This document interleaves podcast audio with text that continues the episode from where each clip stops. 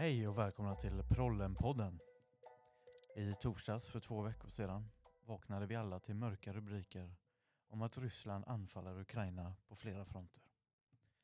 Ett anfall som inte kan försvaras vare sig med Natos inringning av Ryssland eller de fleråriga striderna i östra Ukraina som Proletären och kommunisterna skriver. Med mig i studion har jag August Eliasson, chefredaktör på Proletären. Och jag tänkte att vi skulle prata om proletärens och kommunisternas syn på händelserna. Välkommen. Tack så mycket. Vad var det första du tänkte när du fick höra om Rysslands angrepp på Ukraina? Eh, ja, det var eh, chock och förvåning får jag väl ändå säga. Eh, så. För varken jag eller någon annan på redaktionen hade förväntat oss det som hände. Och så på det sättet så... Ja, chock. Men också eh, sorg.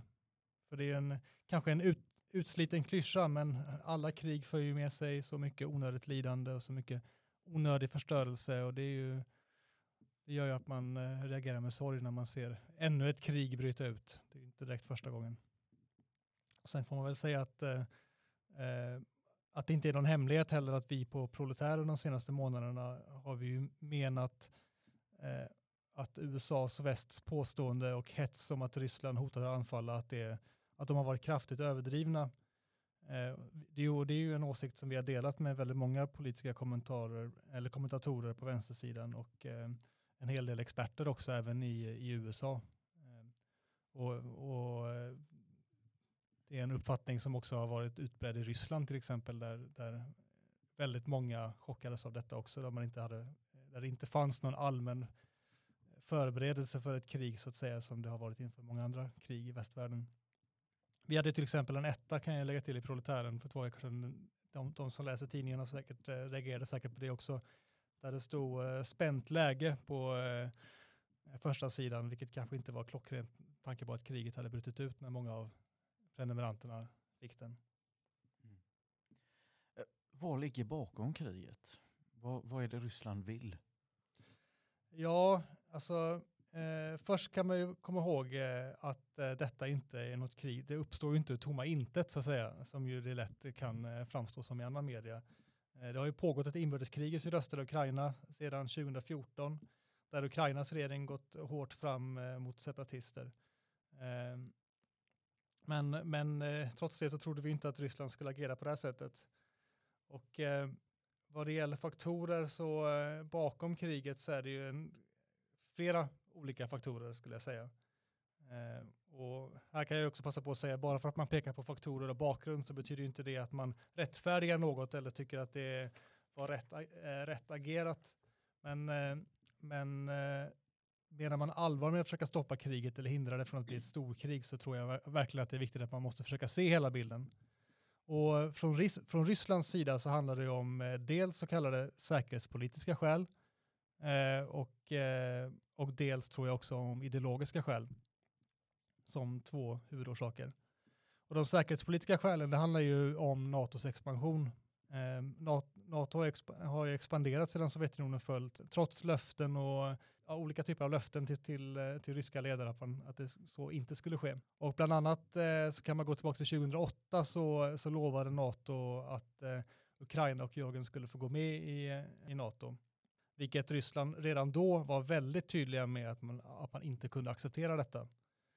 Eh, och det är ju, detta är ju något som så att säga har varit helt öppet och helt känt. Det är något som säkerhetsanalytiker eh, i U S A och Europa och olika typer av provästliga statsvetare och diskuterat helt öppet. Eh, och en del av de här är ju också kritiska mot att eh, NATO trots detta har, har fortsatt på att pressa på för en expansion österut. Och det, många av de här, en del av de här experterna påpekar det här självklara att, att U S A eller väst hade ju aldrig tillåtit en liknande utveckling i något av sina grannländer. Om man tänker sig ett Mexiko som går med i en, en rysk allians eller kinesisk allians för den delen med, med militärbaser och militärövningar in till den amerikanska gränsen. Det tror jag inte att eh, U S A, eller det vet jag att U S A inte har gått med på. Och som jag nämnde tidigare då med det här inbördeskriget eh, tjugo fjorton då, så, så utbröt ju det efter, efter de så kallade Euromaidan-protesterna, där västmakterna med U S A i spetsen var eh, högst delaktiga, också helt öppet, eh, utan att liksom, dölja det på något sätt. Så så pumpade man in pengar och, och stod på torgen tillsammans med de här demonstranterna. Och det, då kulminerade det i en, i en statskupp, som man får kalla det för faktiskt, där den då proryske presidenten Janukowicz avsattes. Och allt det här skapade ju, dels skapade en stor oro bland ryssar och ryskspråkiga i sydöstra Ukraina och på Krimhalvön. Men det fick ju också Ryssland att, ag- att agera och reagera. För då plötsligt så såg de ju hur Ukraina tog ett till jättestort steg mot NATO. Och man såg också att den här ryska flyttba- flottbasen på Krim dessutom var hotad. Om detta och lite mer om den här bakgrunden skrev jag en, en artikel i förrförra numret Vägen till krig i Ukraina, som finns på webben och i appen för de som har den, Proletärens app. Så, kan jag vara, så det här var bara en liten några punkter på. Men om man går vidare till de andra skälen då, om, om detta var lite av den, de säkerhetspolitiska skälen bakom, så, så tror jag också att det handlar om ideologiska skäl såklart från eh, Ryssland. Eh, där det i den ryska kapitalistklassen och i den politiska eh, eliten finns en, en syn på, en, eh, på ett Storryssland och på vad som är ett rättmätigt Storryssland, som då har rätt att eh, expandera, eller åtminstone rätt att eh, ta sig friheter mot eh, grannländer. Och, och det finns också en, en, en revanschism, tänker jag, eh, utifrån att man upplevde så att säga att Ryssland under nittiotalet efter Sovjetunionens fall eh, eh, kraftigt backade, och man hade en alltså, enorm ekonomisk nedgång och förlorade hela sin ställning så att säga. Eh, som, eller, alltså, Sovjetunionen var ju en, det var en socialistisk stat, men det var ju också en, en stormakt och, eh, globalt sett. Och eh, detta ja, var det nog många i, i Ryssland, även bland nationalister, som såg att man så att säga förlorade den här eh, platsen. Sen så finns det ju såklart andra eh, faktorer. Jag tänker att eh, det här kriget till exempel inte är särskilt olämpligt eller dumt för U S As del. Jag tror tvärtom att de, de tjänar en del på det. Och det, med det sagt så, så betyder ju inte det att det är U S A som har så att säga medvetet startat eller inlett det, utan mer kanske att de har drivit på för en utveckling där en sån här konflikt eh, in, ja, ligger kanske lite i vad U S A eh, tjänar på. För att då håller man, då håller man eh, Ryssland upptaget med, med krig och, eller med en kanske lågintensiv konflikt som det kanske kommer utveckla sig till. Och man får ju, som vi har sett också nu, ett mycket större stöd i, i Europa och eh, får möjlighet att bygga ut eh, NATO ännu mer och, och placera eh, trupper, eller åtminstone möjlighet att placera trupper i Europa. Och sen slutligen, om man ska klämma in lite fler faktorer, så tycker jag också att man ska nämna det här med, med att, om man lyfter ytterligare nivå, att krig i allmänhet är ju en ofrånkomlig del av kapitalismen och av dagens imperialism. Det handlar om att olika kapitalistgrupper i världen med hjälp av sina länder och sina härskare så att säga försöker erövra nya marknader, och detta sker ju med, med eh, politiska medel och eh, ekonomiska medel, men också med eh, militära medel. Så. Och eh, exakt de ekonomiska intressena bakom det här kriget och i det här kriget, de kanske är mer indirekta så att säga. Jag tror att det är de kanske säkerhetspolitiska och eh, delvis ideologiska skäl som kanske är huvudsaken. Men, men lyfter man så att säga blicken ytterligare ett steg upp, så måste man se att det som driver NATO eh, och U S A, men också såklart ryska makthavare, är ju också drivkraften att, att lägga fler ekonomiska resurser över sig och utvidga sina ekonomiska imperier.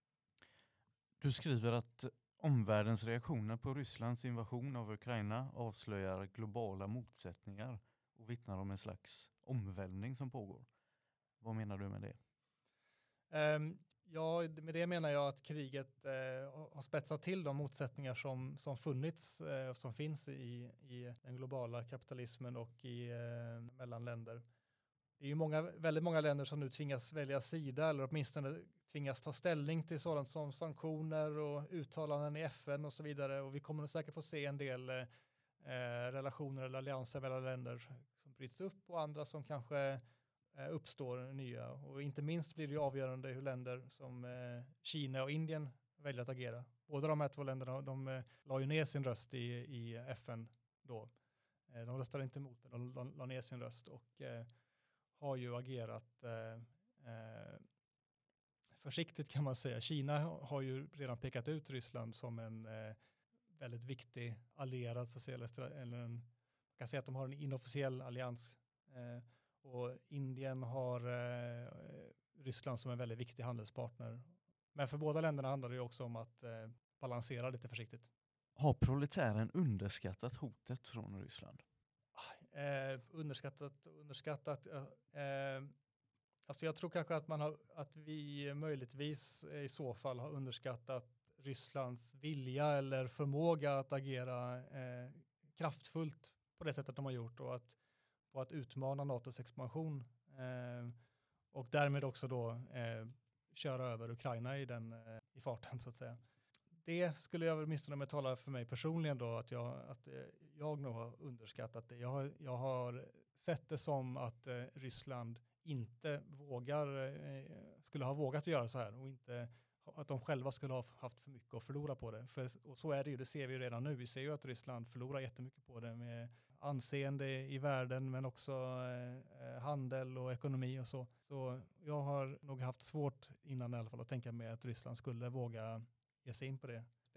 En del har kallat proletären för Putin-kramare. Hur ser du på det? Ja, nej, det är vi såklart inte. eh, Man får ju vara väldigt klar på att eh, Putin är en antikommunist och han är en eh, högernationalist och eh, företräder den, den ryska kapitalistklassen. Han är absolut ingen eh, arbetarvän på något sätt, och absolut ingen, eh, ja, han utgör ingen progressiv kraft på det sättet i, eh, i Ryssland eller i, i världen. Men eh, för oss svenska kommunister så är det ju våra egna kapitalister, och, det är ju, och vår imperialism. Eh, De, de makthavare som finns i Stockholm och, och Washington, som är ju den imperialistmakt vi är uppknutna till. Det är ju de som är våra fiender, inte eh, Ryssland eller Putin. Och det har gjort att vi alltid har sett det som vår uppgift i, på proletären i alla fall, att bemöta krigshetsen och, eh, från vår sida, och bemöta de eh, alltså försöken att starta krig från eh, U S A:s sida. Det är ju trots allt så att det är våra imperialister, eh, U S A och eh, NATO och, och väst. Världen, så att säga, som har stått för merparten av invasioner, krig och ja, betalat statskupper och stött olika typer av eh, extremistiska rörelser i, i Mellanöstern och så. Så vi menar ju att ska vi, ska vi motverka krig och krigshets, så är det ju eh, eh, vår uppgift snarare att eh, gå emot eh, dessa. Och vi ser det också som att, det, att om, man, om man går till situationen som den är nu i och med kriget då, så ser vi det som att vår uppgift kanske är att skapa en nyanserad bild av detta. Vi har sett det som att ska vi motverka krig och krigssätt, så är det ju snarare vår uppgift att skapa en, alltså en nyanserad bild av, av Ryssland och, och Putin, och absolut inte försvara, men visa att eh, det är ofta inte så att det har varit Ryssland som har varit en, de aggressiva, eh, utan det har ofta varit eh, U S A och NATO. I, nu i den här specifika situationen med det här anfallet, så är det såklart Ryssland som är eh, den aggressiva, men, men tidigare så har det inte varit så. I detta försök av, de här försöken av oss att, att avslöja den här propagandan och så, så blir det ju kanske så att en del tycker att vi indirekt har försvarat eh, Ryssland. Men det handlar ju snarare om att vi har försökt att peka på varför de har agerat som de har gjort, vad som ligger bakom den här utvecklingen, eh, vad NATOs roll har varit i den och så, eh, så att säga. Så jag menar ju, ja, jag tycker in, absolut inte att vi är Putin-kramare, men, eh, men eh, att en del tycker det är väl för att vi just har försökt visa den här bakgrunden som ju vi tycker är jätteviktig. Apropå hemmaplan, något som pågått i Sverige de senaste veckorna här är en ganska intensiv debatt om svensk NATO-medlemskap. Det är en hel del som har vänt i den här frågan. För första gången vill en majoritet att Sverige ska ansluta sig till NATO. femtioen procent av svenskarna, enligt en undersökning av Aftonbladet Demoskop. Hur ser du på detta? Ja, det är ju såklart väldigt eh, olyckligt för alla oss som har eh, kämpat mot ett NATO-medlemskap och mot att Sverige har närmat sig NATO, och som menar att eh, vi inte ska vara med i någon sådan krigsallians som startar krig, och som eh, menar att Sverige är mycket säkrare om vi står neutrala och utanför de här stormaktskonflikterna. Och eh, då menar jag att även, alltså trots, nu när vi står så här, nu när, nu när, det, nu när opinionen ser ut så, så, så är det ju viktigare än någonsin för, eh, för oss att, att faktiskt stå upp för den här frågan. Och inte minst när eh, till exempel Vänsterpartiet är på väg att backa, och även andra vänsterkrafter också. De har väl inte backat i själva NATO-frågan än, men det, det växer ju frågor även bland vänster, eh, så kallade vänsterpersoner och eh, om att eh, det kanske, vi kanske ändå ska närma oss NATO och sådär. Så jag ser det snarare som att eh, nu är det verkligen viktigt att, att, att bekämpa ett NATO-medlemskap och argumentera mot det. För det blir ju, det blir ju liksom ironiskt på något sätt. Det är, på väg, det är en, det är en eh, stor konflikt i världen som är på väg att uppstå, så att säga, där, där NATO är en av eh, sidorna. Och då ska vi hoppa på den eh, konflikten. Och det blir ju helt vansinnigt om vi ska värna svensk säkerhet. Jag tror absolut inte till exempel att eh, Ryssland har ju liksom inget intresse av att eh, attackera Sverige bara för att, eller bara för att det skulle vara kul eller för så, utan, eh, utan eh, så, så som jag har förklarat med bakgrunden till Ukraina, så finns det ju en väldigt, väldigt alltså specifik bakgrund som har lett fram till den här situationen. Det handlar ju inte om att Ryssland från ingenstans har fått för sig att det eh, vore kul att ta över hela Ukraina. Ryssland har ju inget särskilt intresse av att eh, attackera Sverige. Om det inte skulle vara så att vi var med i NATO och Ryssland ligger i krig med NATO, då finns det ju plötsligt en risk. Vad gäller nu för alla anhängare av alliansfrihet i vårt land? Hur vänder vi den här opinionen? Ja, det är idoga, vad säger man, enträget arbete och aktivism. Så jag tror ju faktiskt att trots den här massiva opinionen nu de senaste två veckorna här mot kriget, som ju bygger mycket på känslor, och det kan man förstå på många sätt, att, att folk reagerar så kraftfullt. Man ser i tv hemska bilder på bomber och krig och, och folk som flyr. Så tror jag ändå att när det här kanske första chocken har lagt sig lite grann, så hoppas jag i alla fall att det, att det finns plats för lite mer nyanser, och att folk faktiskt ser att det har varit en hysteri där det kanske inte är så smart att börja kasta sig in i NATO och, och så. Så jag tror att proletären och vi kommunister har att vinna på att vi faktiskt håller huvudet kallt lite grann och vågar stå rakryggade eh, i, den, i det läget. Och här, här, det handlar inte minst om frågan eh, om, att skicka, eh, om att Sverige ska skicka vapen till Ukraina.